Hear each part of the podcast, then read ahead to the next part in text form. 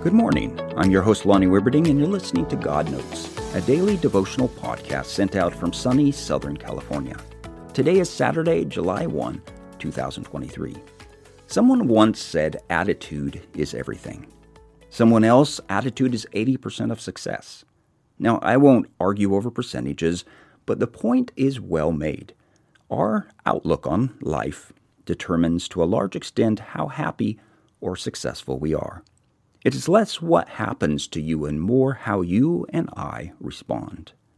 That is not to say life is fair. It's not. Horrible things happen in this world. There is a place to go through the pain that we've been through. We can't just pretend everything is okay.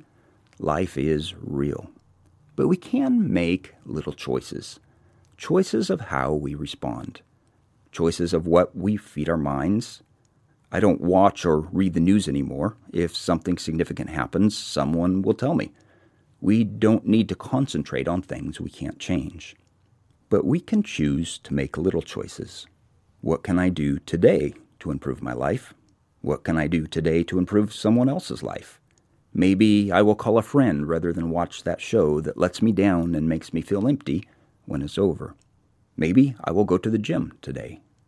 Not huge choices, but little ones, little ones that add up.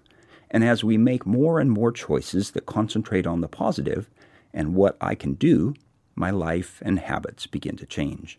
And we begin to understand this bit of wisdom found in Proverbs 15:15. All the days of the oppressed are wretched, but the cheerful heart has a continual feast. It's a battle sometimes, especially when you are going through stuff. But the little choices over time affect attitude, and attitude will change our life. All the days of the oppressed are wretched, but the cheerful heart has a continual feast. May God bless your day. We'll talk again tomorrow.